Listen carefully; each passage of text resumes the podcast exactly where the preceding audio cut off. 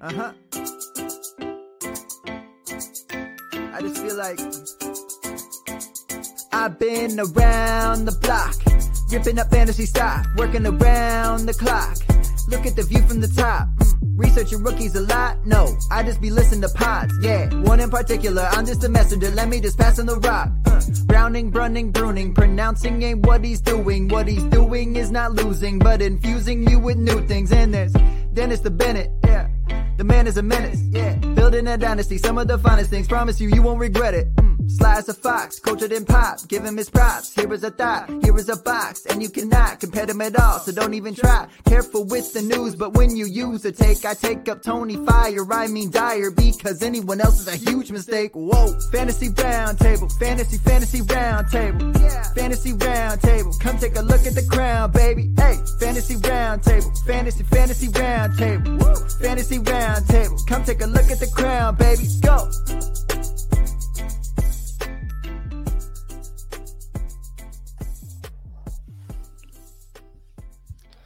What is going on, everybody? We are one game away from wrapping up week 10. It is crazy to think that we are about to be moving into week 11, just a couple weeks away from fantasy playoffs, if you're lucky enough to get there. We've got a bunch of games and a bunch of interesting storylines to talk about today before the last game, Bears-Vikings, which actually could end up being a fairly good one. Matt, how you doing today? Well, doing better than the Broncos. They got pounded, probably doing better than Drew Brees' ribs and lung. Yeah, I saw and that was a little brutal, but it's actually been pretty nice day today. Our weather guy refused to give it a 10 because it's a Monday, but gave it a 9.5, and I think it lived up to that. I'm looking forward to tonight.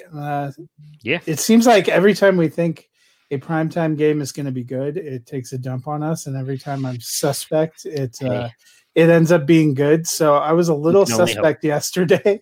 Yeah, we can only hope, because I need Allen Robinson. I love A-Rob.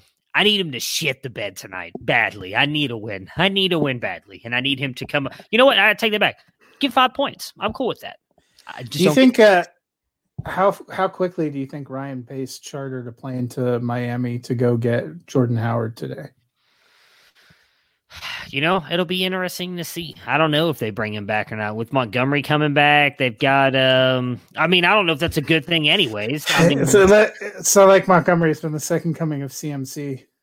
Well, no, I know that, but I'm saying I don't think getting Jordan Howard's going to help their team any, because Matt Nagy's still going to only run the ball 5 times the entire game, and Jordan Howard's probably going to get 6 carries for 8 yards instead of 6 carries for 7 yards. You know what the real bummer is tonight is he finally gave up play calling duties to Bill Lazor, yeah. But we won't actually see if they're going to commit to running the ball more, because they actually have no running back tonight. So yeah, it's an ironic situation all the way around. Yeah, it's going to be interesting. Speaking of running backs, David Johnson was out in the loss to the Browns with the Texans. Browns won this one 10-7, a crazy shootout. What an amazing game that was to watch, I'm telling you. For Houston's side, Watson 14 points, Duke Johnson 5, Will Fuller 8, and Brandon Cooks 9. David Johnson, as I mentioned, was on the IR. Duke mustered just 54 yards rushing, no passing work. It was a tough matchup, as I mentioned on Friday, with it being the Browns. As they showed, if you guys watched the game, they're rated as the 11th best defense against the run right now. Should we worry about him as a play with David Johnson out? ZWAR34, I see your question. We are not here to talk politics. We're here to talk fantasy football. You are more than welcome to hit us up on Twitter and DMs, and I will answer that question, but I'm not here to talk politics right now. I apologize if that upsets you. Matt, thoughts on Duke Johnson with David Johnson out? Well, so, you know, if you follow the show channel on Twitter, one of the questions we had before yesterday's games was 100 or more total yards for Duke Johnson, because it seemed like with a crappy weather game, which is really kind of why the scores were compressed. You know, you couldn't see Watson airing it out, which actually probably helped the Browns defense, because not the strength of the Browns defense this year has not been the secondary, probably helped having those wins. I think almost everyone that responded thought that Duke Johnson was going to get somewhere in the neighborhood of 100 total yards. Only 14 touches, 54 rushing yards. Not great, not terrible. No passing game work. It is a tough matchup, but I do have some concerns. I think there was a lot of people that wanted to believe going into that game you could roll him out and get low-end RB2 numbers, which is kind of what we were getting from David Johnson. That may not be the case. Yeah. Yes, you are right. I'm sorry. This is American football, not football. You would be correct on that. I'm not as worried about Duke Johnson. I mentioned before, obviously being a big fan of his when he was with Cleveland. It was a bad game. That offense could not get anything going in general. It was just a bad game overall. I watched every snap of that. Just very, very bad game. Hey, at least your team won. That is true. I watched every snap and lost by 25. I will take the win. It was very nerve-wracking for a while, especially when it was like 3-0 throughout almost the entire game. But I just think it was a bad game overall. I'm not too worried about Duke. He's going to keep getting the ball with David Johnson on IR. They got put on IR last week, so he's got to miss at least 2 more games because he's only missed the one with Cleveland here. So the one thing I will say is the passing work, I don't expect it to come. They don't. We've talked about this in the offseason. Deshaun Watson does not check the ball down. So we even saw with David Johnson out there, he was only getting maybe a couple of games. So you're going to have to rely on him rushing the ball. And I'm going to be honest, that's probably what you're looking at is anywhere from 50 to 70 yards a game. He's not an overall talented runner. I would say in between the tackles, he's a guy you need to get out in space. And that offensive line, in my opinion, is not good enough to clear holes for him to hit that space to make big plays. So you're looking at, for me, a low-end flex, in my opinion, for Duke Johnson the next couple weeks. Isn't it ironic that the Texans managed to bring in 2 running backs whose last name is Johnson, who, to maximize their value, are specialized in being effective pass catchers that they have no intention of using in that way? Yeah, well, that goes to, their old general manager and coach Bill O'Brien doing a lot of dumb things to screw over this franchise, which, I don't know if you heard the news on this, not that it's fantasy relevant, but a lot of the talk is they're going to keep Romeo Crennel on as head coach next season because they don't think with the way everything's going right now, there's no guarantee that COVID will clear up and they won't be able to do in-person interviews, and they just don't feel they can get a true understanding of what a person is if they don't do in-person interviews. So yeah, Romeo, which I love Romeo Crennel. I thought he was, for the most part, an okay head coach with Cleveland. He's a great defensive coach. He's not. But what are they even going to do? Their only wins this year are against Jacksonville.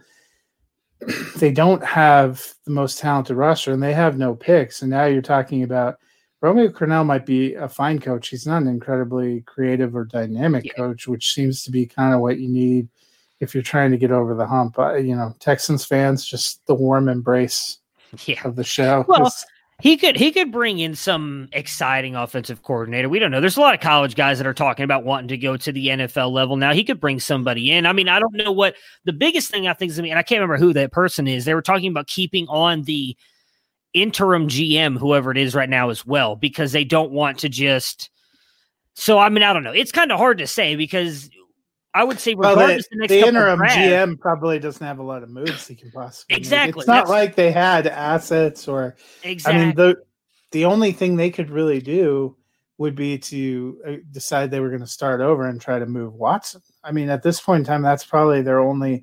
I like J.J. Watt, but he's probably a little bit past his prime. And since he's already given comments that indicate he wants to be no part of a rebuild, I don't know that that's the easiest guy to move either, because it's not like you have a lot of trade leverage. There are not a lot of easy options to fix this for Houston. Yeah, and that's what I was going to say is that, regardless of if they keep Romeo Crennel there or and the interim GM, outside of like massive hits on your 3rd and 4th round picks because Bill O'Brien traded away a bunch of their 1st and 2nds, it's going to be hard to say that these guys are doing or not doing a good job because they just don't have much to build around on the team right now, and they don't have much draft capital either for the next 2 drafts. So Houston's kind of going to be in a bad spot for a couple years. On Cleveland's side, Baker just 5 points in this one. Chubb 18, Hunt 16, Landry 5, and Hooper 2. Chubb was back and looked amazing. Not only did he look amazing, but we saw Kareem Hunt all of a sudden look a whole lot better as well. Is having Chubb there the key to this Browns offense making a playoff run? I think it is. There was a graphic that they flashed. I think it was on Sunday Night Football. They're 4-1 with Nick Chubb and only 2-2 without him. And when you look at the yards and the points per game and everything, it's a massive difference. He is a difference maker. And I think part of the reason that Hunt ends up looking better is you have Chubb just pounding it and pounding it and pounding it. And then they bring in a guy who's fresh and talented, who doesn't have to carry the whole thing by himself. Their offense has looked its best this season when those two guys are both humming along. Yeah, I am with you. Obviously, Chubb had, as we were talking about off podcast, could have had a huge game.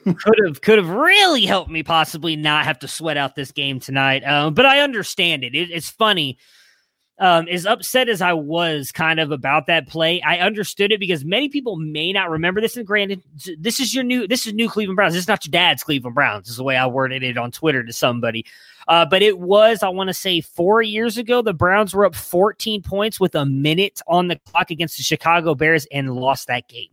So Chubb did the right thing for the team. Stepped out on the one. No way the Texans could get the ball back. Now, again, I would say it was highly unlikely they came back and win that game. There was 40-something seconds on the clock when he stepped out of bounds. So if he scores, the chances of them scoring, they would have to score on like two plays at the worst, and then possibly, thank you, buddy, and then get the onside kick and score on the next play. Then again, we saw Kyler Murray drive down the field in 30 seconds and score a touchdown. So you never know. It could have happened, but I'm, in all honesty, glad Chubb stepped out of bounds because I wanted the Browns to take the win. Sucks because, as we'll get to here in a little bit, the Raiders won, Dolphins won, so Tennessee won on Thursday, so this playoff race is really tight. And as I mentioned when it happened, that bad loss to the Raiders might really come back and haunt them here toward the end of the year because that's pretty good. They have looked good, and that's a game. Like Miami. They should have won. Yeah, they should have won. And see, the Browns don't get a chance to play Miami. Now, they have the win on the Colts, which is good. And Baltimore, we'll save that for a more interesting talk later in the week. Better chance with the Ravens dropping out. That was what I was thinking.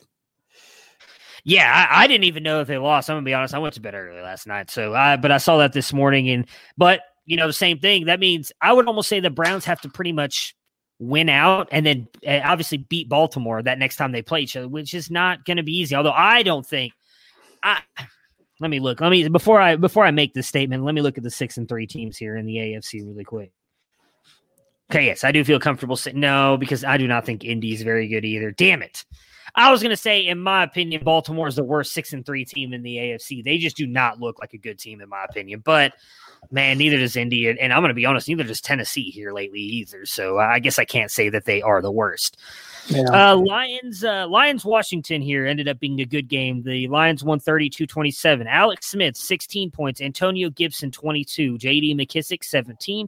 Terry McLaurin, 17. And Logan Thomas, 10. What were your thoughts on Alex Smith being back, going for over 300 passing yards? Kind of looked like the old Alex Smith. It was good to see him back and slinging the ball the way that he was yesterday.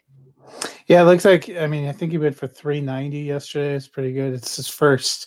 They said it was his first start, I think, in 28 months, which are really – it's good to see him back out there. It's kind of exciting for him to see him back out there. I thought he looked pretty good when he came in relief, just maybe a little tentative, a little rusty. I thought he looked better yesterday. And with him in there, they're really maximizing their weapons with Gibson, McKissick, and McLaurin. I think all three of those are really comfortable, good starts every week right now. Yeah, and what I found even more interesting, trying to figure out why they haven't been doing this all season, especially when you had Dwayne Haskins at quarterback, why weren't you doing this using Terry McLaurin in the running game like they did yesterday, which was effective as well? Why weren't you using J.D. McKissick as a check down back? Why were you throwing out Peyton fucking Barber instead of Antonio Gibson and J.D. McKissick? That's what's frustrating for me, being a guy who believed in Dwayne Haskins, is it seems like now all of a sudden they want to do all this innovative stuff with the offense that they did not want to do with Dwayne Haskins. But I'm happy for and as shitty as the season has been, we'll get to it when we get to Giants Eagles. The NFC East, anyone of those teams could still win. I mean, it's ridiculous. I'm now of the opinion we may have a 5 or 6 win team. Oh, yeah. Yeah, I think I'm going to be honest with you, and I hate saying this because I did pick the Eagles to win. I'm done with the Eagles. I hope it's the Giants or Washington because regardless of whatever team wins, they're getting bounced in the first round anyways at this point. So I would rather see a Alex Smith-led Washington football team make the playoffs than Carson Wentz and these Eagles. I'm done. I don't even like the Eagles to begin with. I'm done. This is so frustrating watching them play. So, yeah, I would love to see Washington make it, and they've got a shot. I mean, it sucks, obviously, losing yesterday to the Lions. If they ended up pulling that one out, which was it, Matt Prater kicked like a 61-yard field goal to end up winning that one anyways. 59, yeah. So, I mean, it was a ridiculous win for the Lions. They're much one that they needed as well with Stafford going for 23 points. Finally, we see them lean on DeAndre Swift, and we finally see that kid is, he's been good, like all of us have been telling you. He gets 25 points, great hurdles in that game. I mean, all in all, great game by Swift there. Marvin Jones, 23 points. Marvin Hall, 14 points. And TJ Hawkinson, kind of the guy left holding the bag here with just 3 points with everybody else going off. Swift was finally named the starter, and he obviously thrived. Do you think this is the start of a big second half, or I guess I should say playoff push for us fantasy teams, because we're really kind of past the midway point, so you're getting him for that hopeful big playoff run here? Well, it could be a playoff push for the Lions, for that matter. You know, depending on how tonight's game goes, if the Vikings win, you have really a tight pack of teams behind the Packers that all have 5 losses. You're seeing a lot of tight packs in a lot of these divisions, which is going to make this last 7 weeks of the season, I think, a real blast, especially with how many, you know, with adding another playoff team and stuff. But Detroit, they're a frustrating team because sometimes they look really good and really competent, and the offense looks like it's moving, and then the next week you just don't know what the plan is. It was encouraging. They said they were making Swift the starter, and they actually committed to him, giving him a lion's share of the carries, getting him involved in the passing game. He had 149 total yards and touchdown. I thought he looked really good. It was a really exciting battle between him and Gibson. That was one of the poll questions we put up on our feed yesterday, which rookie was going to be better. I think Gibson ends up with a slight fantasy point edge, but the Lions come back and win. Both those guys were able to show out and are looking good with their teams. I thought Stafford looked better. I hope it's the start of a run of them figuring out what they need to be successful. The times that they've let Swift do his thing, they've looked better on the field and they've gotten better results. Well, yeah, I mean, I think it's fair to say with Detroit, they've really been in every single game. It's just been kind of letting leads slip away or just kind of not finishing out a game like they did yesterday. I mean, they could have a much better record. As for the rookies, I think Swift looked better. I watched a lot of that game, just the way he was running. I mean, Gibson, nothing against Gibson, but I mean, Swift was my number 1 running back coming out. And this is exactly why I saw everybody talking about it on Twitter, and I'm going to boast for us here a little bit. And if Dennis were here, I'd boast for Dennis as well. We were 3 people who were saying, don't take landing spot that big of a deal, because all those people who boosted CEH up above everybody else because he landed with the Chiefs. And what were we saying? Now, Swift was still my one. I think, I don't remember who your one was. I think it was either Dobbins or Taylor was. Taylor was my one. And I'm pretty sure Taylor was Dennis's one as well, which still, I'm not throwing in the towel, Taylor. It's just not going to work this year, but he's still a great back moving forward. But that's the thing. Everybody was so on that hype train for CEH because he landed with the Chiefs, and landing spot is not the end-all, be-all. Talent is the end-all, be-all, and that's why Swift was my number 1. I'm excited to see what he can do the rest of the season because it was definitely fun seeing him get all the carries yesterday. What are we on? Jacksonville and the Packers, a much closer game than I expected it to be. The Packers pulled off the victory here, 24-20. For the Jags, Jake Luton, 8 points in this one. It was Dobbins for Dennis. Okay, cool, Dennis. And again, I think Dobbins is going to be, I mean, he looked somewhat good last night. And once Mark Ingram is out of there, who cost him the game last night, I think Dobbins is going to be a smash top 12 RB next year. But anyways, Robinson, 13 points, fucking Keelan Cole, 21 points, and DJ Chark. Part of that was on the punt return. I know, but still, can he just go away, man? Like, he's just, I need Chark.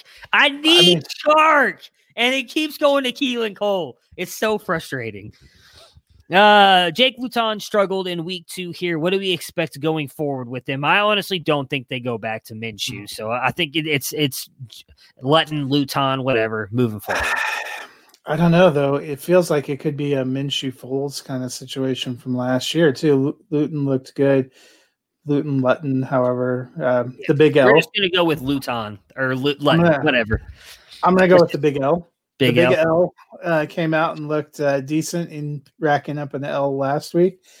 He didn't look that great this week. It reminds me a little bit of when you saw Minshew come on. He kind of exploded. Then he had some down game. If the big L struggles continue and Minshew's back healthy, I mean, it could take Minshew a while to come back healthy. I don't think you break bones in your throwing hand and are just, right back at it in a week or two. So I think they'll give him a few weeks. I don't think, despite what Derek Marone keeps saying, I don't think they're trying to win. And if they are, they don't have enough to win because they're still sitting on the one win that they got opening day. It's been a long stretch for Jaguar fans. Wow. It's possible they flip back again. I think it's still going to be frustrating owning Shark either way. It is. Yes, it's going to be very frustrating. If I'm a Jags fan, I'm excited. Keep losing, baby. Lock up Justin Fields. You're going to be just fine once that happens because I'm pretty sure Trevor Lawrence is going to go to the Jets. So just keep losing. Trevor Lawrence is going to stay in school if the Jets keep on their track. That would be so bad either. Mac Jones, Trey Lance. I'm fine with either one of those as well. I mean, obviously, if I am a Jaguars fan, I will become a Jaguars fan if Justin Fields ends up in Jacksonville. Because I own Chark in a lot of places too. So it'll be nice to see that connection because Chark's going to be a top 12 wide receiver moving forward if that happens. But it's, at this point, I think much like Jets fans, I just think you don't want to win at this point. You want to be bottom, just get your quarterback of the future and move forward, kind of start your rebuild. On the Packers side here, Rodgers, 24 points, Aaron Jones, 14, Davante Adams, 18, MVS, 24, and Bobby Tonyan, 6. Solid day for Green Bay. We saw the huge play from MVS. Adams had a touchdown called back in this one as well on a bullshit holding call. That's another thing that kind of. And he got a touchdown at least. Oh, his touchdown was so good though. Did you see his touchdown, kid? No. Did you see it? Oh my God, dude! No, I was watching Carolina and Tampa Bay because I kept hoping Carolina was going to beat Tampa Bay. And then Ronald Jones ran for 92 yards, and I stopped feeling anything at all. It was, I'm trying to think of how to explain. I think they were like maybe 7-8 yards out from the end zone. He made like a slow play, like he was going to cut inside and then just like one step burst outside. Aaron Rodgers threw it high. So he went up and high pointed, and that dude undercut him in the air, landed on his elbow, which I think would like shatter my arm. I'd be done. Landed on his elbow, nothing. He hits, just gets up like nothing. Touchdown. It's just like, oh my God, I love Davante Adams. He's an absolute beast. I hope that he re-signs with Green Bay next year. Here, our morning option was Buccaneers, Panthers, or watching golf. So it was a little bit of a tough day because, of course, here you get the Broncos game no matter what. So there was no CBS morning game. I'm about ready to forego the Bronco games, to be honest. Yeah, I mean, we can save that for maybe Thursday, little playoff talk and futures for some of these franchises because it's definitely looking grim at the moment. Giants beat the Eagles, which I don't think we were expecting. I'm pretty sure everybody in our pick'em picked the Eagles to win that one, as I was mentioning my frustration with the Eagles just a minute ago. Wentz, 8 points, Sanders, 13, Boston Scott, 14, Greg Ward, 8, Rager, 8, Rodgers, 10, Goddard, 7. Tough day for the Eagles. What do you think it means going forward? They did just say earlier today Zach Ertz is being activated off the IR. He should be back soon now, so... Oh, cool. Now all the 5 receivers will have 7 points a game instead of 8. Exactly. And, of course, the one huge play is a huge running play, and it's Boston Scott and not Miles Sanders. So a little bit frustrating. The Eagles looked like they were getting it together before they went on the bye, and they were getting healthier. Yesterday, arguably, it was one of the healthiest they've been since the beginning of the season. I know Dennis was excited that Alshon Jeffrey was going to finally – play. He didn't do anything. Travis Fulgham, who had looked really good at times, didn't do anything. everybody was just okay. They such an ugly game. They were never really in it. They were down big early. When they tried to come back, they got slammed. The Eagles are not a very good team. No one in that division is a very good team.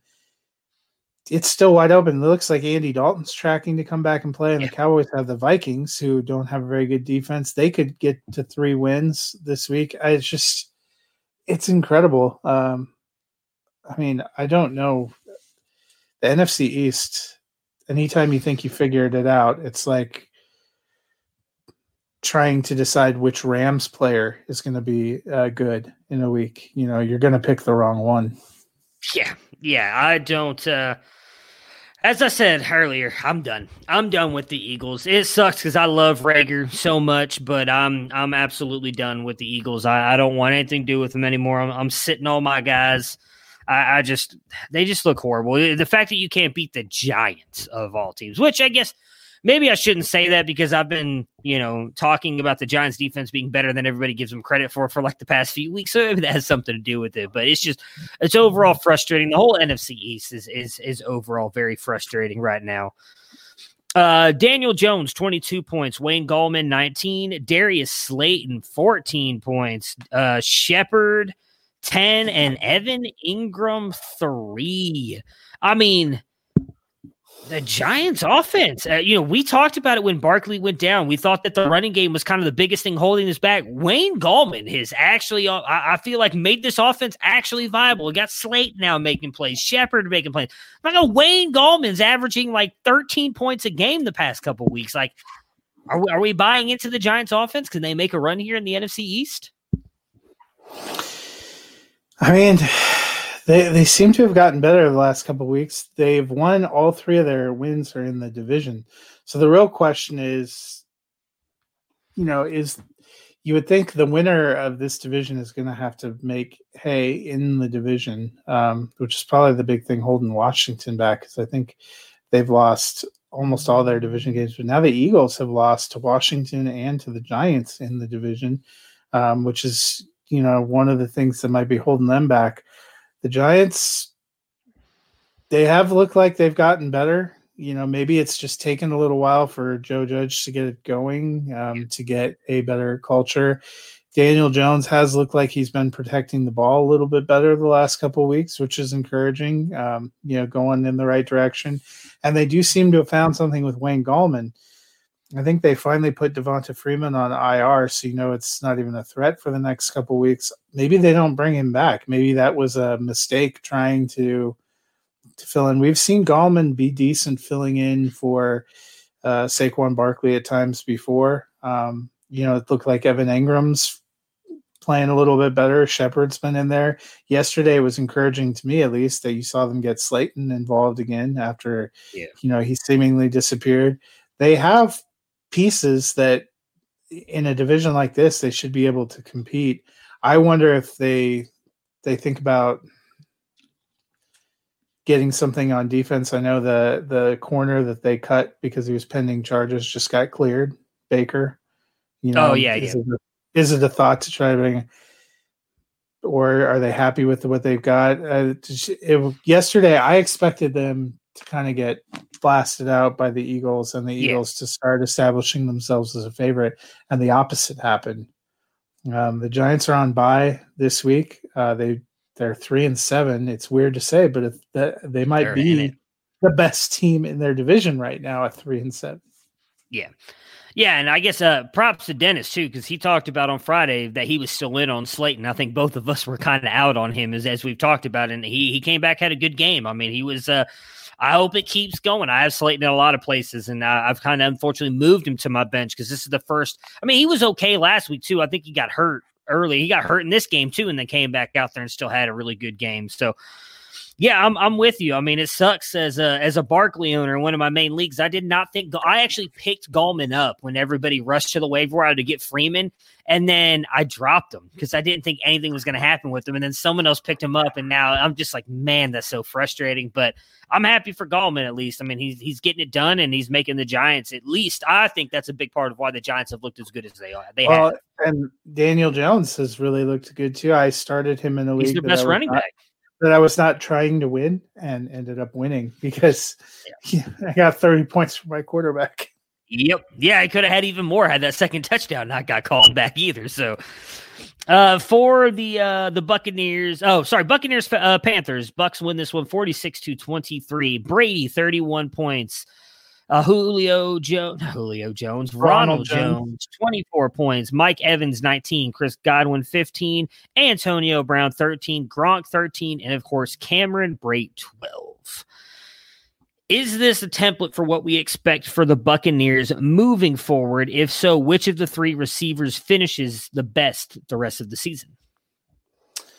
Kills me to say, but I think the one that's going to end up finishing the best is Mike Evans, because he's getting those jump ball touchdowns. I was encouraged. You know, we wondered how it's going to work. There were a couple of things I found encouraging. First, Ronald Jones, first touch of the game, fumbles. I thought for sure he's a goner. Did. Everybody was posting his obituary on Twitter after that happened. They went right back to him the next series. They kept going, and Fournette was the guy that they didn't really seem to have much interest in using, which I thought was interesting. Then their first touchdown down there, of course, goes to Cameron Brate. And you're like, okay, well, this is of course what's going to happen. But then they get in the flow. They found a way to get AB involved. He had a decent set of catches and yardage. Godwin, decent set of catches and yardage. Same for Evans. I think the difference between those three to me right now is Evans because of his frame. Evans and Gronk are the guys that Brady's putting the ball up to in the end zone. We saw both of them achieve scores that way. And that, I think, is what ultimately is going to be the separation right there. Yeah, I mean, I hope. I'm going to be honest. I'm not taking too much away from this game because, as we know, the Panthers' defense against the pass is horrible, actually, like the worst in the NFL. So I think I talked about it Friday. I expected Brady to come out and throw for 5 touchdowns. He ended up being the best fantasy player on the week right now with the 31 points. Great to see Ronald Jones break off the 98-yard touchdown run. I was happy for my guy there. I was so proud of him. Wish I wouldn't have traded him away at this point in the one league I had him, but it is what it is. But yeah, I'm with you. I don't know if I'm going to go. I guess I will. Damn, this is so hard. I probably would side with you and go Evans because I feel like Godwin and Brown are going to be the two that kind of eat into each other's catches more than they do Evans. And while they're definitely using Gronk down there as well, they're also using Gronk on long touchdown passes as well. Brady just missed him on one. I think it was like 40, 50-yard touchdown pass as well. There, and they got one big 50-yard play to him too because he only caught 2, but it was for like 53 yards in the touchdown. So I'm probably leaning with you and going Evans there, which hurts my heart to say because I've never been a big Evans guy. Carolina side, Bridgewater, 19 points. Davis, 8. TJ Moore, of course. Of course, DJ Moore, after we all poo-pooed him on Friday. He's the one that has the big game here with 19 points. Robbie Anderson, 6. Curtis Samuel, 4. Bridgewater gets hurt but appears to be okay going forward. He's trending to playing this week. CMC, news came out today, is likely going to miss again this week after they came out, I believe it was Friday or Saturday, saying he'll be good to go for week 11. That has now already changed. Morris shines at the receiver whack-a-mole here in Carolina. Who finishes better rest of season for you, Moore, Anderson, or Samuel? It's so frustrating. Oh, I know. I don't know if it's recency bias, but I'm actually leaning back towards DJ Moore. I mean, he's the most talented. He's the most talented on that group. Yeah, and I mean, Robbie Anderson seems steady in his role, but I don't think he's getting the touchdowns. We haven't seen him get the touchdowns so far, so he probably is the most steady. Targets, yardage, but it's whether who do you think's going to have the more explosive plays, Moore or Samuel? It looked like they were in a huge groove with Samuel, and then he was the forgotten man completely yesterday, and they only had eyes for Moore. It didn't make sense, I think, to any of us that Moore was kind of the odd man out. I think yesterday he looked a little better, so I'm going with him, but it's there's a lot of teams, man, that are going to be really frustrating going down the stretch. And the brutal thing with Carolina, too, they have that week 13 bye. Right. So you've only got – so for CMC owners, you got them for 2 games. You got one more game. We know already they've ruled them out for week 11. Yeah. You might get him for week 12 and then nothing for 13. So he could end up being like a playoff winner if you got there, but that's got to be a brutal loss season. You know, we were talking about I actually sat Mike Evans and Chris Godwin in different leagues so I could play Michael Thomas. I have some regrets. It's been such a weird year, though. That again, that is something else we can talk about later, maybe in the offseason when we do the three of us, you, me, and Dennis, do our offseason shows, because it has been. I mean, it's going to be really interesting to see. With the way so many top guys have disappointed this year, you can almost guarantee all these guys are falling in the draft next year because all those people are going to have that immediate, I hate you kind of like hate in their hearts for the seasons that they cost them. Like you're going to see Zeke, CMC, Michael Thomas, Saquon Barkley. You're going to see all these guys start falling. You're going to see like Davante Adams, Hopkins. Dalvin Cook might be 1-1 next year. Like it's going to be. It's almost a year where you gotta throw out. You know, we've talked about using sound logic and reasoning for these. So I was in a league where I need to win if I really want to be in the playoffs. I have 4 receivers for 3 spots: Michael Thomas, AJ Brown, Tyler Boyd, Chris Godwin. It pained me to do it, but I put Godwin to the bench, and he ended up being the only one that would have been worth starting out of that group. And it's just, you know, following trends and what should happen and what it's burning you. Oh, yeah. Yeah. I think I've gotten, for me specifically, just on this, and then we'll move on to the next game, is I've just gone with who's been consistent and who I think is just going to give me points every single week. Like, I'm just like, I'm done trying to, like, I've almost, I think people say this. I know I've heard baseball people say this when they talk about stuff with stats, because baseball is so stats driven, everything. Take the name off the back of the jersey and go with the production. You know, I sat Michael Thomas in a league that I actually traded for him. I gave up DJ Chark a first to get Michael Thomas when I thought I was buying low on him. And then even yesterday, I was like, you know what? Justin Jefferson and T. Higgins have been more productive. I'm just going with them right now. I need, same as you, I need a win. I sat Michael Thomas. I mean, unless Justin Jefferson goes out there and bombs tonight, it's going to be the right call. I need him to get 5 points and I win. So it's one of those things where this year you kind of have to forget that you drafted Michael Thomas in the first round, that he's been an absolute like best wide receiver in the league the past couple of years. It's just like, you know what? For whatever reason, whatever it is going on in New Orleans or what's going on with him, he's just not been it this year. And bench him and hope for the best. You know, maybe for me, it's one of those prove it for me things. Like I need to see him go out there and have that game before I'm like, you know what? I'm willing to put you back into my lineup. Battle of the rookies here in Los Angeles did not go the way that I hoped it would. In Miami. It's in Miami? I'm sorry. In Miami. Dolphins pull out the win here, 29-21.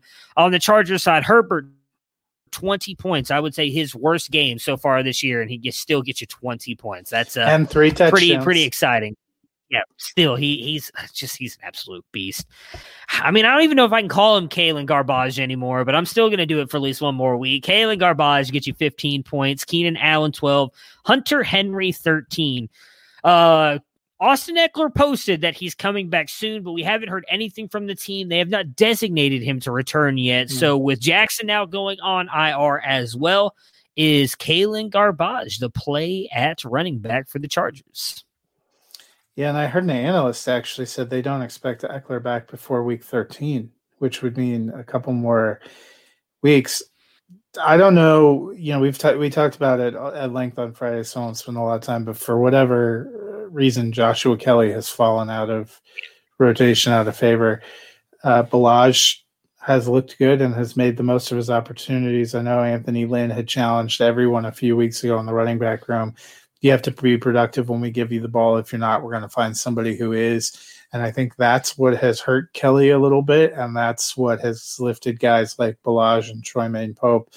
You know, a couple of guys noted on Twitter yesterday, they were running the offense through Kalen Ballage yesterday. So he definitely is the one that I want. And I'm with you. It Eckler is the only one who has said anything about Eckler's status, which I find a little bit odd. I don't know if since they figure that they're out of the playoffs that they're not in a hurry to put him back. But Ballage has looked good. Offense hasn't been the Chargers' problem this year. Yeah, it's going to be man, I hate to say this. I was never really a big fan of his anyways, but is this possibly just another example of a player being Adam Gase? I mean, I know he went to, I believe, the Jets too, and he really didn't do anything there, but he has not looked like the same guy we saw in Miami. That's for damn sure. So I'm with you. I think at this point, we know that Anthony Lynn likes to run the ball. For whatever reason, Joshua Kelly is not getting that work. Ballage can catch the ball as well. We've seen that this defense is just going to continue to give up points as well, but Herbert has been good enough to keep this offense in games. They're not going to get blown out, which means that they're going to continue to run the ball as well. So I'm with you. If you can get Ballage at this point, he might end up being a league winner. If he can continue to get you 12 to 18 points a week, I mean, for a guy you're getting off your waiver wire here in Week 10, it's not a bad spot, which actually leads me to two guys. There's another guy, same guy actually got in this game right here in Salvon Ahmed that I think could be doing the same thing because he actually, I wish I could remember the stat now. I saw it on Twitter. He got, I think it was 84% of the carries yesterday for the Dolphins team, where Myles Gaskin, who's a guy we were all very liked a lot for what he was doing in Miami, the most he ever got in a game for Miami as a lead back was 74%. So Ahmed was doing a lot yesterday and has the past 2 weeks. Wow. For Miami, 2 of 14 points. Ahmed, 16. Jakeem Grant, 14. Devontae Parker, 5. Mike Gesicki, 6. And, of course, I don't even remember his last name. Is it Darren Smythe, right? It's Durham Smythe. Durham Smythe. 8 points. Gaskin is out for at least one more week. Breida, I don't think is coming back. Howard did not play and then was cut earlier today. Is Salvon Ahmed the best play at running back and a good waiver wire target for you? Yep. And probably a guy that's still floating around out there because it looked for most of this last week like Breida was tracking to play. He was back to practice, so him missing with injury. I'm with you. I don't know if he comes back. That feels like a burned, wasted trade. He had no role early in the season, but Ahmed looked good and fit the role in there. That's definitely a guy I'm targeting and scooping up.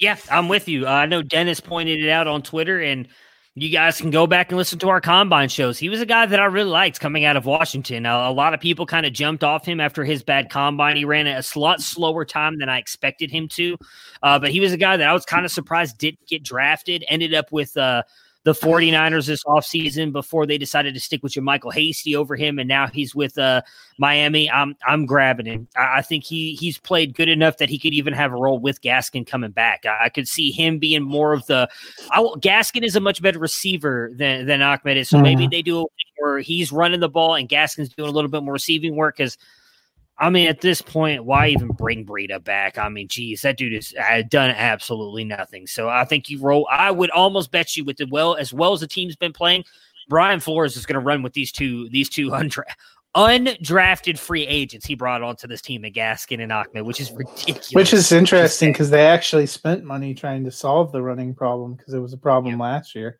But even Patrick Laird, they like better than, Jordan Howard. Had he not been cut today, you still would think he had no role because he was a healthy scratch when they really had no running backs yesterday.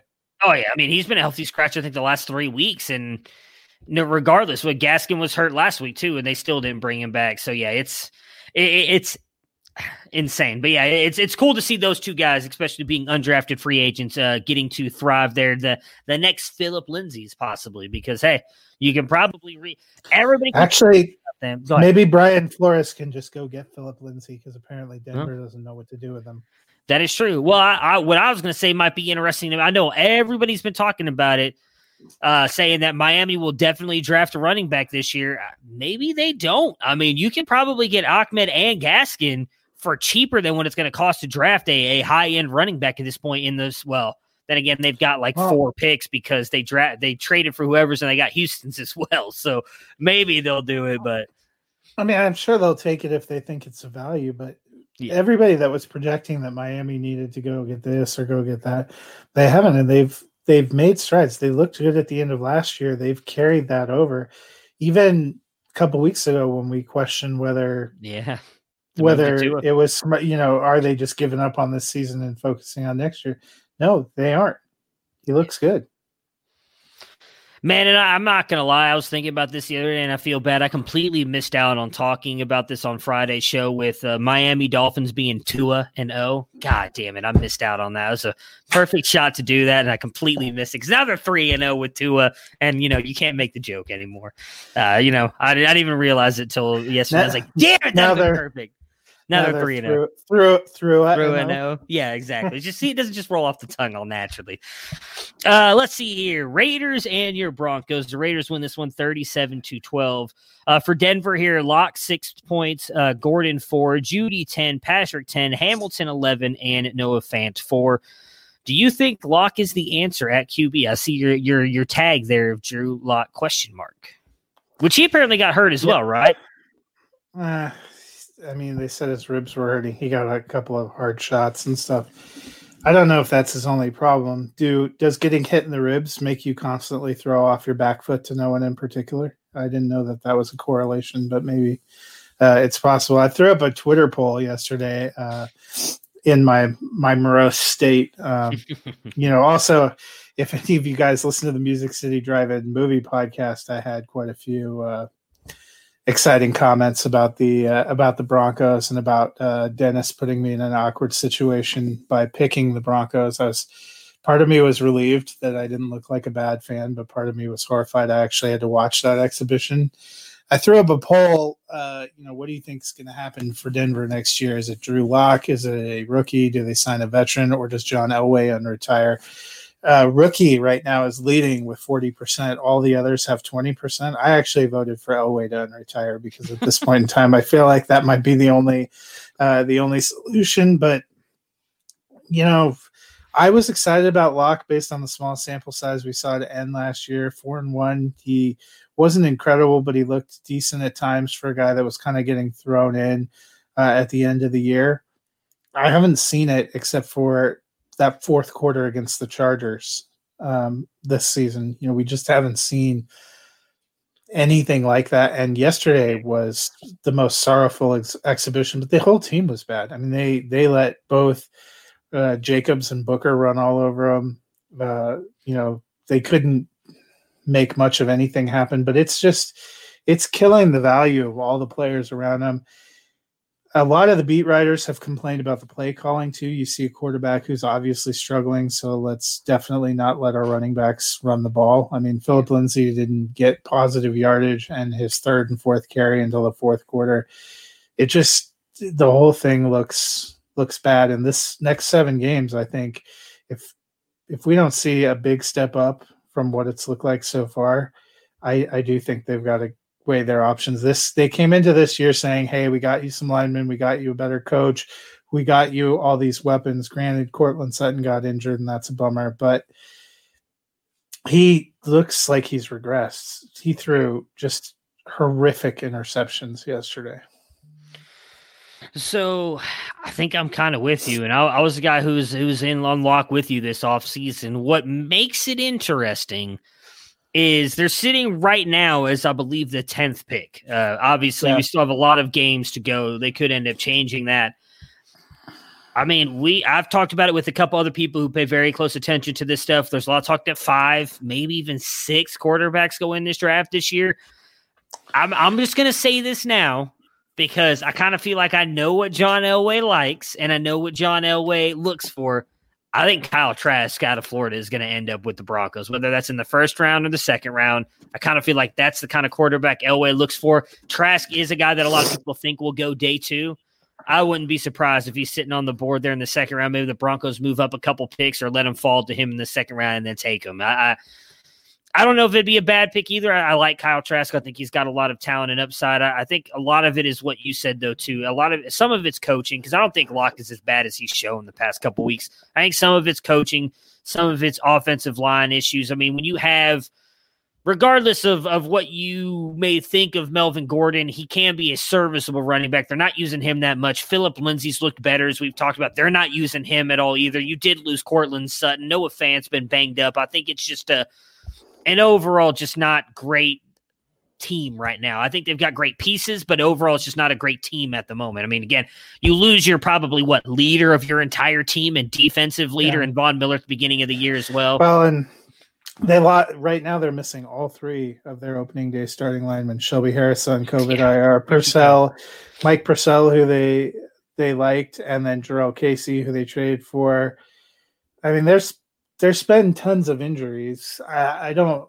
You know, that probably explains some of the defensive lapses, but at the end of the day, if they've lost this game 37-30, okay, you know, they're better than you. You know, you have too many injuries, but it's Drew Lock usually only plays one quarter a game. Yesterday, he played 0 quarters that were acceptable. It's the mistakes. It's the, you know. I like one of the local weather people here posted it. It said, "At Broncos, can you explain to me why Drew Lock throws every pass off his back foot?" And I was chuckling, but I was like, "That is so true," and that's where a lot of these interceptions are coming from. He had bad body language out there too. You know, maybe he's hurt more than they said. They X-rayed. They said all he has is bruising, which I'm not. If somebody hit me in the sternum, I'd probably still be on the ground. Yeah, I would have asked for a trip to the hospital. Yeah, I would have taken a COVID test. I don't know what I would have done. But, I mean, these guys are professionals. I don't know that it's injury doesn't explain the habits. You know, the same thing, if we're going to be hypercritical of Daniel Jones and his tendency to turn it over, I've been impressed the last couple of weeks. He seems to be taking that to heart and trying to protect the ball.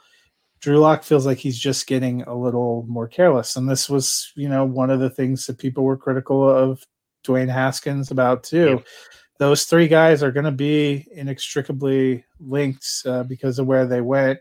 Kyler Murray is just on a different stratosphere. We're not, you know, not compare that, but those three guys are guys people thought had promise, but had major questions and developmental questions. And all of them have gotten shots, and it just doesn't look good. Yeah. On the Raiders side, Carr 7 points, Jacobs 29, Booker 21, Waller 6. So they did have the drop touchdown. Could have had a much bigger day for you. Has Booker become flex worthy for you? You know, we talked about him last week. I don't remember. Dennis wasn't as big on him. I guess I should say none of us really were big on him Friday, but we talked about how he'd become more relevant, especially in that Browns game, as he moved to flex worthy for you moving forward. Yeah, so I think the Raiders, in order to compete and try to thrive, they've gotten that offensive line back pieced together. Tom Cable has done a really nice job. They were really physical and really aggressive. And when you have kind of younger, uneven receiving core, being able to run and ground and pound, they reminded me a little bit of what's been successful for the Browns with a couple of running backs being able to change in and stay fresh. Jacobs looked good. Jacobs was running hard, and then they've been able to bring in Booker, and he's also looked good and been running hard, can catch passes. I think they found something that's worked for them the last couple of weeks, and they're going to stick with it. Yeah, I'm with you. You know, we've talked about it. I've mentioned it many a times because people just seem to think that Josh Jacobs is elite, and I'm not trying to say anything bad about him. He's a very good running back, but they just continue to bring in other running backs to take work away and do things from him, which to me means that he's not what we expect him to be in the fantasy community. I'll put it that way. Booker's continue to get work. We see Gruden wants him out there, so I am with you. If you're hurting that running back, he's a guy that I would grab. You know, we mentioned Ballage and Ahmed earlier. Booker's another guy would go and attack, especially if you're suffering with injuries right now. Not going to be that guy who's going to get you 30 points a game, but if you can plug him in as your RB2, and I mean, I know he got you 21 yesterday, but if he can average you 10 to 15 points, great. I'll take it now at this point at week 10. Probably the most thrilling game yesterday, at least in my opinion. I don't know if you guys saw my tweet. I had all the games on that afternoon. Now I was all in on this one. I ended up making its way to the big TV yesterday. I ended up turning Madden off and putting this one on because I wanted to finish watching it. Cardinals win this one 32-30 against the Bills. Josh Allen, 27 points. Cole Beasley, 27 points. Stefon Diggs, 25. Huge game for the Bills. Is Josh Allen still an MVP candidate for you? We've seen Russell Wilson kind of slow down a little bit. Kyler Murray's had a couple of bad losses here. Josh Allen, while a couple of bad games, really kind of came on this week. What's going on, Claudio? I think so. I think this down the stretch is really going to make a difference. You and I were talking about a little bit earlier. The great thing about this game between Murray and Allen was both of them were incredible, and both of them were incredible in the clutch moments. This was just a game that Kyler Murray won at the end, and not one that Josh Allen lost. He didn't do anything to hurt his case. He actually, when his team was down at the end of the game, went down, led a good touchdown drive, had a pretty fantastic throw to Stefon Diggs. He's got his team in decent position. What might be scarier for Josh Allen is it's very possible that after the Dolphins play Denver in Week 11, that they find themselves tied atop the AFC East. So he's going to be in a dogfight. Russell Wilson, Kyler Murray are part of a three-way dogfight. Yeah. It's going to be pretty exciting down the stretch here. And then you have Mahomes just looking a little bit vintage Mahomes in what he's been doing. You know, other guys like Kamara doing things. It's going to be kind of fun. There's so many teams that are competitive and so many divisions that are competitive. We're going to, I think, see some great football down the stretch. Yeah, I'm with you. I love Josh Allen. He's a guy that I think has been amazing this year. We talked about it with the trade for Diggs. I mentioned I thought it was going to be a great move for Diggs or for Allen this offseason because I think he plays well with what Allen does. I think he has been. I never took him out of the MVP discussion, even though he was playing bad, because I honestly didn't think Russ was going to continue being. I mean, Russ was on an other world earlier in this year, and we always expect those guys to come back. We've just seen Mahomes come back a little bit to earth. It's weird to say I don't think Mahomes is really in the MVP discussion.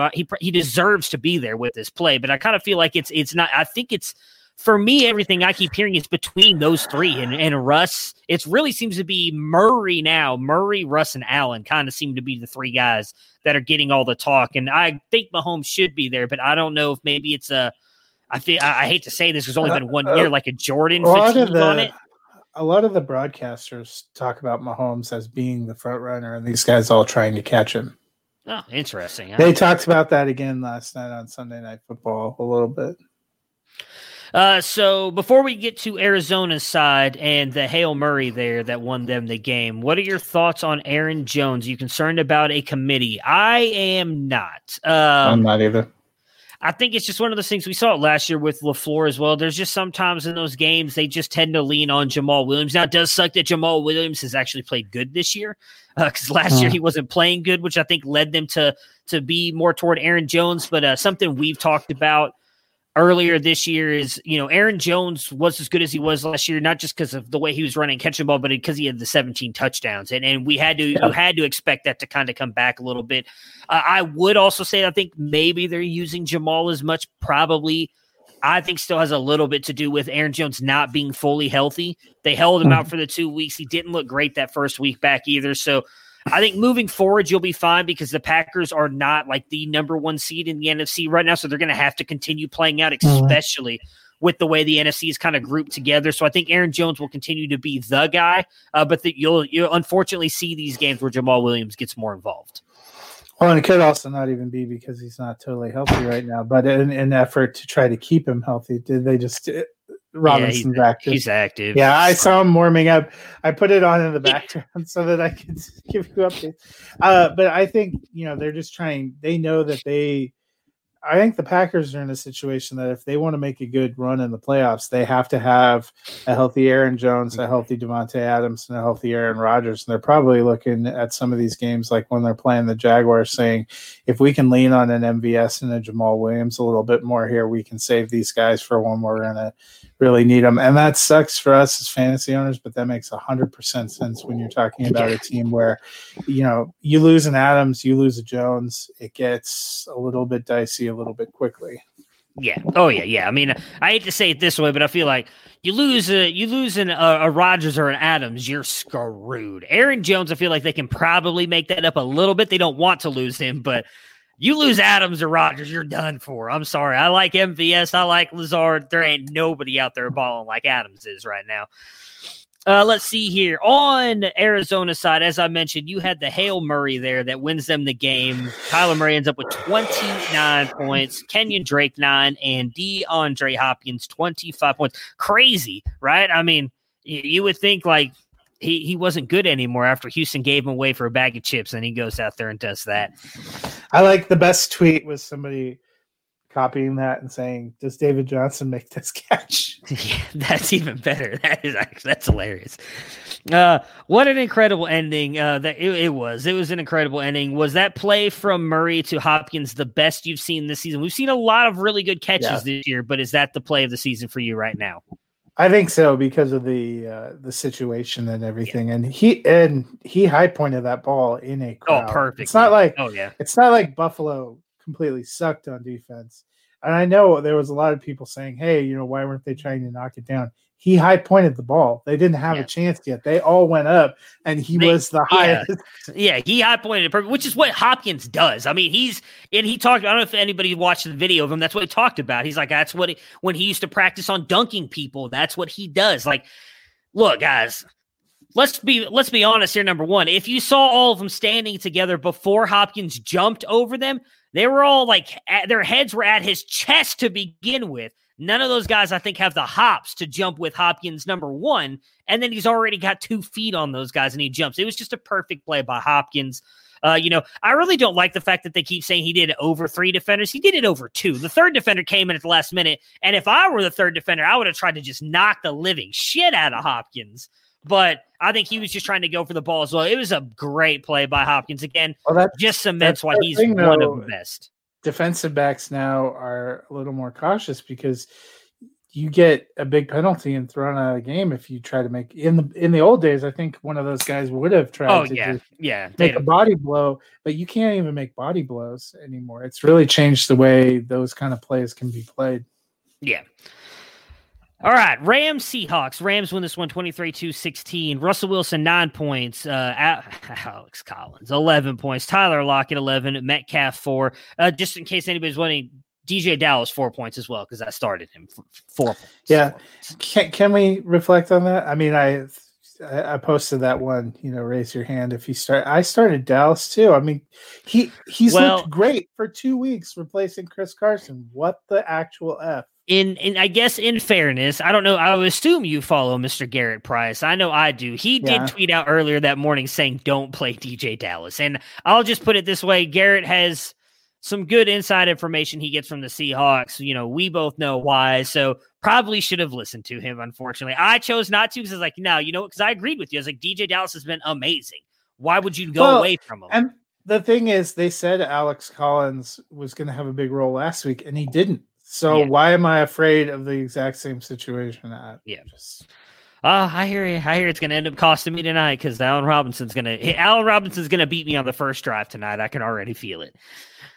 Are you worried about Russell Wilson and the Seahawks, though? It kind of feels like we talked about this at the beginning of the year, right? Russell Wilson, it was always off to those slow starts and then turned it on at the end of the season. It almost feels like it's the reverse this year. Like we've seen Russell Wilson on fire at the beginning of the year, and now lately it's just kind of tailed off a little bit. And we're kind of seeing the old Seahawks coming back. It's not really just that he's tailed off; it's that he's making uncharacteristic turnovers that you just don't really expect. They showcased one of those on Football Night in America yesterday, where you know he rolls out and he had wide open space to run, and he lofts the ball towards Disley that gets easily picked off in the end zone. Just things you don't typically see from Russell Wilson. He's been usually very careful with the ball the last few weeks. It just looks like a different guy. And, you know, there's probably a lot of pressure on them because their defense hasn't exactly been stoic. Their defense wasn't awful yesterday, but their offense just didn't seem like they could get anything going. And it's been really weird. you'll see these epic games from either Metcalf or Lockett, and then they just disappear. You know, I think it was our friends at what's our DFS site. I just blanked on their name. Thrive? Thrive. Our friends at Thrive were the ones that posted, you know, zero catches on zero targets through three quarters. Heck of a performance for Metcalf. And I know he's going against Ramsey, but we've seen, you know, when Dallas went against Ramsey, they weren't afraid to throw at him over and over again. It's weird that the Seahawks they need to find a groove, because they have now big losses to playoff contenders in Buffalo, Arizona, and the Rams, the latter two being in their own division. They're now in a three-way tie. And we saw last year there's a big difference between being a division winner and a wild card in terms of your road to the playoffs and who you end up playing. Yeah, and because of the head-to-head wins, Arizona actually sits as number one, Rams 2, now Seattle 3. So they went from being the clear leaders, not just in the division, but in the NFC, to now being possibly the last wild card in, which, is going to be very interesting. It's going to be fun. And I only say this because it really will help improve the Browns' chances, but I really do kind of hope they end up going with adding that extra other wild card spot as well, making a 16-team playoff, because, I want the Browns to make it. Well, the way our country's going, you have to wonder if they're not going to decide to take a strategic pause from football just because all these states are locking down. I don't, you know, well, so that's obviously the interesting thing. We've talked just about a COVID situation. They've had two in the past couple of days. Yeah, they had the backup right guard who they put on the COVID list, and then someone else has positive today. But that's Andy the thing Janovich. Is like you've had really realistically NFL has done really well with this. Like they've actually handled it really well. So that's why I don't know if they will. What'll be interesting is they've said multiple times, and I don't know how they do this with 16 teams. That's going to be the interesting part. Is they've said they are going to go to a bubble-like atmosphere once the playoffs hit. So how that's going to work, though, especially if they go 16 teams, I don't know, because that's a lot. I mean, you're talking 8 teams from each conference. That's going to be a whole lot to try and figure out. But, again, they've made it work now not being in a bubble for the most part. We've really seen, one game got postponed or moved, right? Am I thinking of something wrong? They've moved a couple different games around in bye weeks, but it was really just the Bills game that got moved to that Tuesday night. So, I mentioned it before. I think these NFL players, because they want to get paid and they focus so much on football, they've done a good job with it. I think the way the NFL came out and said, hey, you can't take vacations now in your bye weeks. You have to stay in your home city and all that other stuff has also kind of helped eliminate that stuff. They've handled it really well. I hope that they continue to handle it the way that they have. On the Rams side here, Goff, 10 points, Akers, 3, Henderson, 10, Brown, 19, Robert Woods, 8, Cooper Kupp, 10, and Tyler Higbee, 9 points. Are you ever going to be able to figure out who we're playing on the Rams side here? For me, I'm going to say no. I'm going to stick with Woods. Woods for me is the wide receiver I like the most there. So he's going to be the wide receiver I continue to play. I don't know what to think on the Brown Henderson thing. It's just frustrating. Well, Akers actually led them in carries, but was the least efficient running back and the only one not to get a touchdown. You thought playing Seattle, who has had no pass defense, that Woods and Kupp should be a great play because they had both gone off and seemed to be getting in a groove the week prior. And then it's Josh Reynolds and Tyler Higbee. So, I mean, you play them all. Sometimes you're going to get a wide receiver running back one game. Sometimes you're going to get a wide receiver running back two games. Sometimes you're going to get a wide receiver running back three game. And Tyler Higbee, you know, just say a prayer. I was kind of surprised he did as well as he did yesterday. We have not seen that since, I think, week one. So it was, I guess, good to see him get involved. Saints 49ers. Saints won this one 27-13. On the 49ers side, Mullins 10 points, McKinnon 5, Brandon Ayuk 19, Jordan Reed 11. Hasty got injured in this one, but Coleman and Mostert could be close to a return. For the time being, is there anyone you feel safe playing outside of Rookie of the Year candidate Brandon Ayuk? Nope, I think he's the most consistent. Jordan Reed looks like he might be establishing himself as the better of the tight end plays. But even then, the 49ers are just beat up. I think it's a lost season for them. Yep, I am with you on that. I love Ayuk. I've been talking about him for the past couple weeks, saying he's the only guy that I would trust, with, especially with the way this backfield has been as messed up as it has been. On the Saints side, Breeze 6 points due to injury here. Winston comes in, gets 2 points. Kamara 34. Michael Thomas 4 points in this one. Breeze got hurt. What is your concern level here with him? And then what are you doing with Michael Thomas? Did you see the report on Breeze now that's come out? He broke three ribs in week 9 and a collapsed lung. Broke 2 ribs on the other side yesterday. Yeah, and has the collapsed lung. Yeah, I think it's unconscionable for a 41-year-old guy that you need in the playoffs for him to play next week. So now the question to me is whether we see a lot of Jameis Winston, we see some Taysom Hill, do we see a combination of the two? What would scare me, too, is it didn't look like Jameis Winston had any chemistry with Michael Thomas. Yeah. Real bummer. I actually think it could be a good thing for Michael Thomas. I don't know how much, but I kind of feel like with Winston out there, we know he'll force the ball to players. But how much will they actually throw the ball? I saw a lot of people saying, hey, with Winston out there, Thomas will be good again. I don't see Sean Payton coming out there in the Bruce Arians time like, you know what, that's cool, let's just throw it 50 times. They're going to run the ball because they have Kamara. There's still going to be checkdowns to Kamara. So I think it could be a good thing for Michael Thomas, but I'm not expecting him to go back up to getting like those 15 targets a game we saw him getting last year. It's like we talked about earlier. We mentioned a bunch of these guys in the kind of weird year that it's been. At this point, Michael Thomas is on my bench until he proves he's worth starting. I just can't continue to throw him out there for 5 points a game. You just can't. And what's the upper end hope that he gives you like a middle tier wide receiver 2 number? We have not. Yeah. His best game in the 3 that he's played this season was 5 catches for 51 yards. Yep. That was last week. Yeah. Yesterday was his second best game. His opening day game wasn't very good either. So it's been brutal. Yeah. Steelers, Bengals. Pittsburgh pulls off the win to stay undefeated, 36-10. Burrow, 12 points. Giovanni freaking Bernard, 8 points. T. Higgins, 22. Tyler Boyd, 10.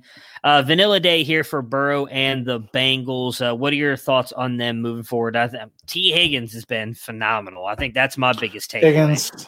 Boyd had been really good and really solid prior to. I mean, he wasn't terrible yesterday, I guess. Just made a phenomenal catch on the sideline too. I don't know if you saw that. Their whole their team isn't terrible, but they're not great. And I think unfortunately you don't know exactly what to expect from them week to week. You know, it seemed like they were trying to get AJ Green involved yesterday. He was out there for a ton of snaps, only had 5 targets, caught nothing. Steelers have a good defense. I'm with you that Gio, that was kind of a bummer because he had been pretty rock solid coming in there, coming back to earth a little bit, kind of a little bit what we've seen with Mike Davis in some of these games where he explodes and it's almost like you're not really missing Christian McCaffrey. And then you roll into a week where just gets you 8 or 9 points. Yesterday, I felt like that was a lot of, you either got 30 points or you got 8 points. That was it. Yeah, and I want to give a shout out here to at Bryce T _10 on Twitter.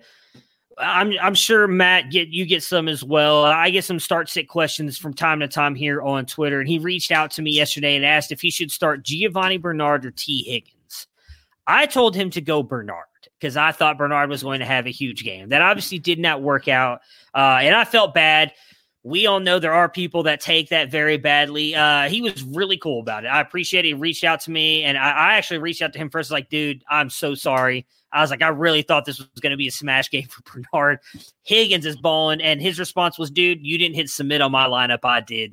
And he was like, I appreciate your help anyways. Like, thank you for being polite and nice about it because some people blow up your DMs with some of just like the – nastiest shit you've seen in your life, threatening wives, kids, and all this stuff over fantasy football. And I mean, I get it. I'm a very competitive person as well, but I just wanted to shout you out if you're watching. I appreciate the kind back and forth, and I still feel bad for leading you down the Giovanni Bernard train. If it makes you feel better, I did the same thing, and I'm probably going to call it. At least he did win his matchup, where I am likely going to lose by 6 points. So I was going to say, too, they just flashed the NFC if the playoffs started today standings. Yeah. It's like, correction, the Packers are the number 1 seed. Are they? Oh, okay. Gotcha. I did not know if that. They started today. And Seattle went from, I think they were number one after last week. They would be the 7th seed if the playoffs started today. So that's a precipitous. They would be at the Saints. Yeah. So Pittsburgh side here, Ben, 29 points. James Conner, same thing as Bernard, extremely disappointing. Just 6 points in this one. The wide receiver one, Diontae Johnson, 23 points. Juju, 22. Chase Claypool, 21. Do the Steelers have the best offense in the NFL right now?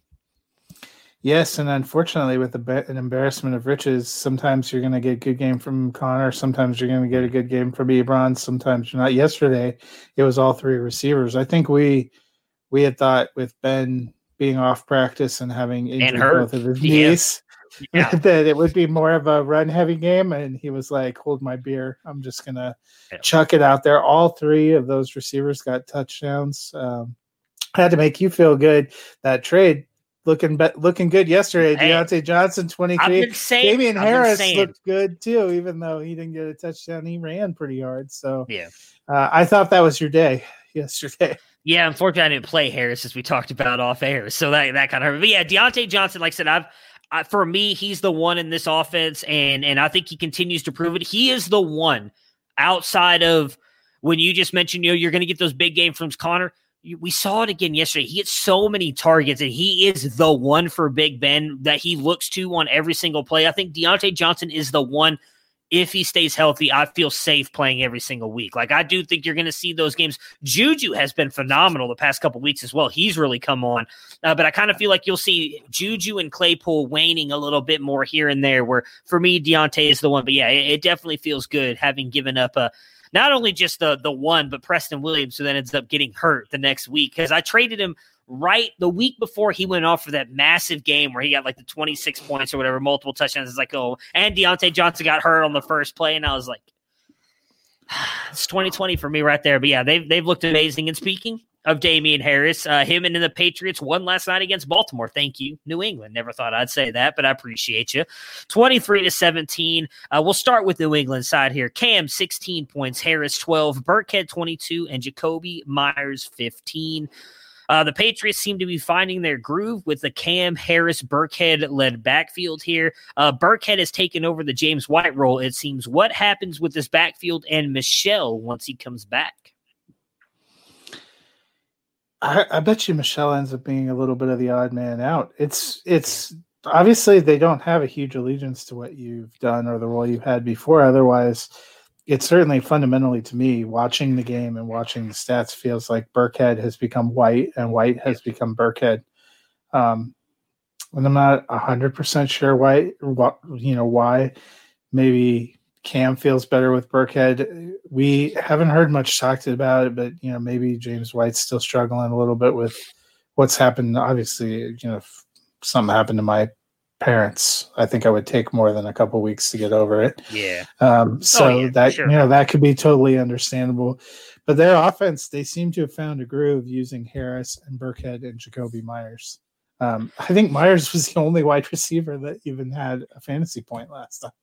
Yeah, well, that's what we talked about, right? I mean, we talked about it last week. Grab him off your waiver wires if you can, because he's going to be the guy. Him and Cam clearly have that chemistry, and we've seen that even in Carolina. When Cam has that chemistry with that one person, whether it was Greg Olsen or the years Devin Funchess was actually a thing, or Kelvin Benjamin even, like he makes them extremely fantasy viable. And I would argue Jakobi Meyers is probably better than Funchess and Kelvin Benjamin. So it'll be fun to watch him go forward. Yeah, Michelle worries me a little bit just because it's Bill Belichick. And we're going to see that game where it clearly looks like it should be a Harris-Burkhead type game. Michelle comes in, gets you 3 touchdowns and 120 yards rushing, and Harris does nothing the entire game. And it's week 14 of your fantasy playoffs, and you're flipping shit because you just lost. So I'm with you. I think Harris and Burkhead have played the best. I can't say anything bad about White because I'm with you. The fact that he's even playing, I don't understand. I could not fathom losing both. Well, I guess technically both did not pass, but I think it was his father that passed away in the accident. His father passed away, yeah. You know, losing your father and your mother being in critical condition, I can promise you if that happened to me, I would not even be doing this podcast every day, and it's pretty easy to just sit here and talk football. So I have to give nothing but props to him for to be able to do that. And so what he does on the football field, I think, is minuscule compared to what he's dealing with, as you just mentioned. So I'm not worried about White moving forward. And I think the fact that the way that the entire New England organization talks about him, I think clearly echoes exactly what we're saying as well. So much props to him for being able to just even be able to be out there on the field and do what he's doing. But we'll see with Michelle. I'd like to say that it'll be Harrison and Burkhead moving forward, but you never know, unfortunately, with New England. On Baltimore's side here, Lamar Jackson, 21 points, Gus Edwards, 8, Mark Ingram, 4, Dobbins, 2, Snead, 23, and Mark Andrews, 13. Ingram came back in, and the running game was a mess. What do the Ravens need to do to fix this, or can it be fixed? I'm starting to think their offense can't really be fixed for this year. You know, they seem completely unable to get Hollywood Brown involved, or as we call him, Encino Brown now. Yeah. Salt Lake City Brown. Just, you know,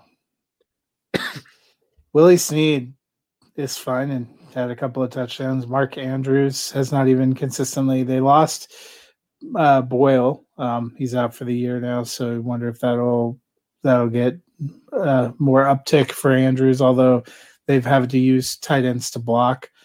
I'm not going to say Lamar is bad, but he has not looked as dynamic in any way. It was not a great weather game last night, but I feel like he was overcoming just everything and looked unstoppable last year. We haven't seen unstoppable Lamar Jackson to me at any point this season. And I don't know.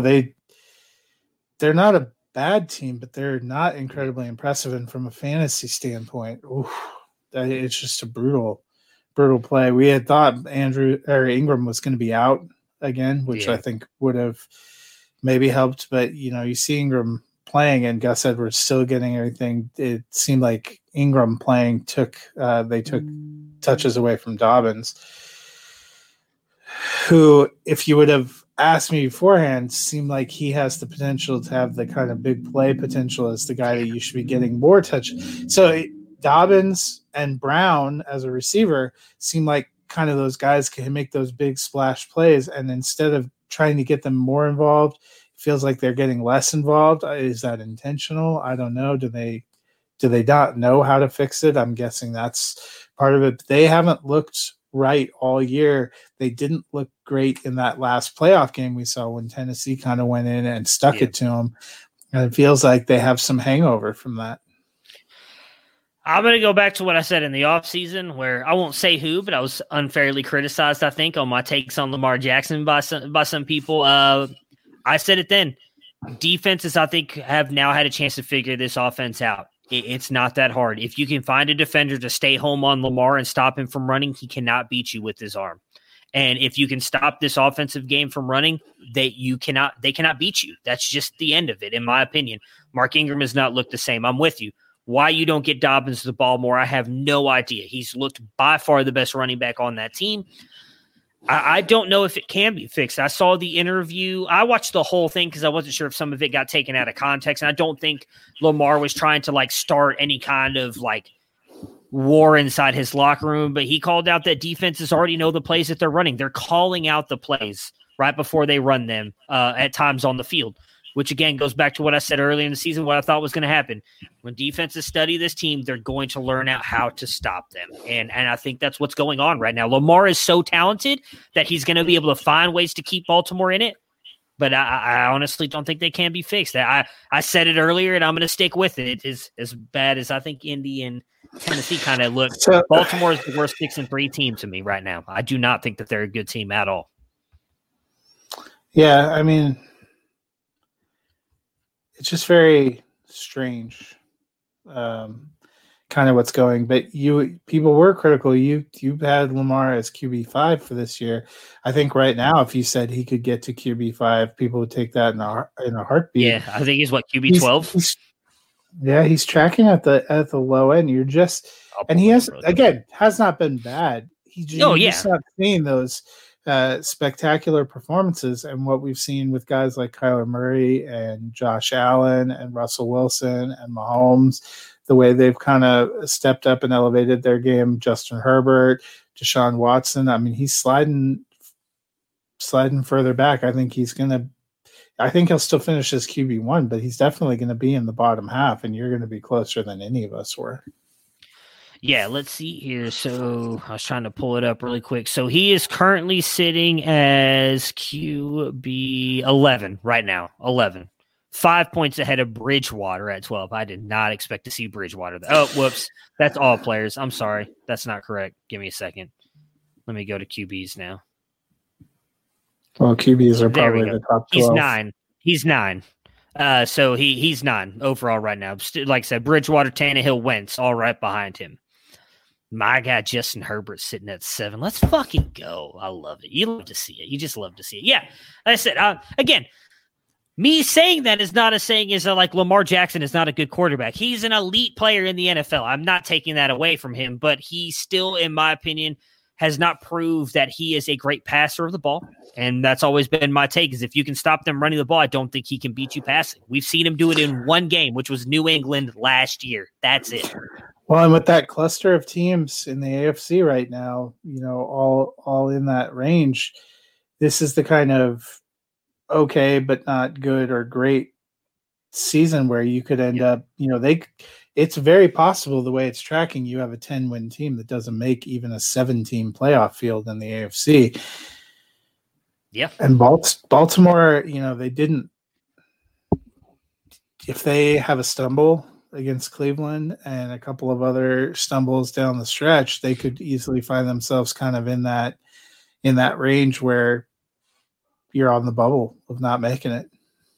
Let's see here. I was going to pull up their schedule really quick and see what they've got left. I know they play Pittsburgh one more time, and I know they've got they've got a get right game here in a minute. So they get Titans next week, which is going to be a massive game with both of them sitting at 6-3. Neither one being because the Colts technically now lead the division with beating them, so that's a wild card matchup right there.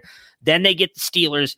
Then they get the Cowboys, so that's a get-right game for them. Then they get Jacksonville, another get-right game. Then you get, Baltimore's going to make the playoffs, folks. I'll just put it to you that way.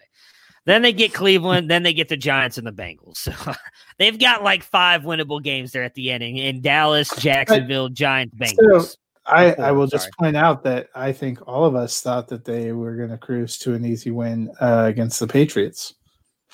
And that didn't happen. I don't know if I thought easy win, but I did think they were going to win, yes. I still believe in Bill's defense to slow them down a little bit, but I did not expect them to lose. I did expect Baltimore to win. I picked them to win. So, yeah, I mean, well, I say that in the fact that I don't expect Jacksonville to put up a fight. Or, you know, I don't expect them to win the game. I do expect Baltimore to win that game.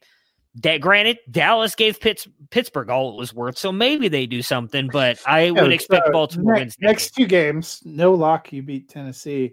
They didn't even look like they were on the same field when they played Pittsburgh. If you go Thursday night game, too, that is wait. That's Thanksgiving night. It's the primetime game on Thanksgiving. I love it. That is even better. I was hoping for some good Thanksgiving game. Yeah, it's the primetime game on Thanksgiving. So I don't look more than like 2 days out, so I don't know. I don't know that. You could potentially be rolling, you know, let's say they rolled into Dallas 6-5. Yeah, 6-5, you win against Dallas. Maybe you win against Jacksonville. You'd still be 8-5. They dropped that Cleveland game. That's where I'm talking about. I think the way we're tracking, we may well end up with a 10-6 team that doesn't make the playoffs. So they could still get to 10 wins, even with the games that you think they should win. And I think we both think they should win. I would say a game with the Browns is a coin flip. The game with the Titans is a coin flip. The game with the Steelers is a coin flip. They probably need to win at least one, if not 2 of those games to have a good standing. And that becomes a tall order. And you have no room anymore to slip. We talked about the Giants are coming on. Maybe the Giants are a little frisky there because they can see the NFC East in their sights. And they clip you. Division games are always hard. Cincinnati is going to be trying its hardest to try to win. You know, we've seen them have some good performances. So The problem, it seems, and what it feels like at least, is the way this passing game is tracking. If you get a lead on Baltimore, they have a problem. Yeah. Because they're not probably the team that's going to come out there and throw for 350 yards and 4 touchdowns to go back into it. And that's got to be the sort of troubling part. Well, see, and this is what we've got to spend just an episode. I know people probably don't like to hear the NFL talk as much, that they're here for fantasy, but we've got to spend an episode looking at this stuff, because that's the thing. Like, I honestly think it comes down right now to 4 teams competing for that those last 2 spots, and it's Cleveland, Baltimore, Tennessee, and Oakland, Las Vegas. Las Vegas already has the win over the Browns. Here's the problem. The Browns have a couple easy games coming up, right? They do get the Giants, which, again, we just talked about, could end up winning that. I could see the Giants beating the Browns. I wouldn't be surprised if they did it. They get the Jets, which you would think is going to be an easy win. They get the Jaguars, and they get the Eagles, which Eagles, again, could be a win. But they get the Titans, Ravens, and Steelers also in that run as well. If you beat Baltimore, great, but then my theory, you lose to Tennessee, which is a very losable game. They're on the road in Tennessee. We saw Tennessee beat the crap out of them last year. If they lose that game, I think my biggest fear is it comes down to week 17, where the Browns play the Steelers and Baltimore gets Cincinnati. And I don't know if Cincinnati has that ability to get that big upset like they did a couple years ago to get Buffalo into the playoffs. So that's my biggest fear. Is if it comes down to that, I'm like, we're fucked. We're fucked, ladies and gentlemen. Unless Big Ben is like, you know what? We've only lost 1 game. We're in the playoffs as the #1 seed. We're going to throw Mason Rudolph out there. And, hey, then maybe the Browns have a chance. But maybe they'll just throw actual Rudolph out there. They'll just get a red-nosed reindeer to take the snaps, because it might be better. It might be. You know, hey, never mind. I was going to make a bad Myles Garrett joke. All right, so that'll do it for us today. We will be back tomorrow recapping the Vikings-Bears game in hopes that Allen Robinson decides he doesn't want to get hurt anymore, because they've got a bye week next week, and he's just going to sit this one out after 1 catch for 3 yards. Thanks, Allen. I appreciate it. I know you're watching right now. I really appreciate you not going off tonight. And then we'll talk waiver wire targets as well. We've mentioned some today, but we'll go in more in-depth about waiver wire targets tomorrow. Enjoy the game. Hopefully you guys win your matchups, and we'll see you guys again tomorrow. Prepare for glory! I don't know if you got your popcorn ready. Do you got your popcorn ready? I came out the womb, I was ready. And he's hit the end zone for an unbelievable touchdown. I would be honored if you played football for this team. Throw it up above his head. They can't jump with me. God, Lee! Oh, they tackled him at the 40-yard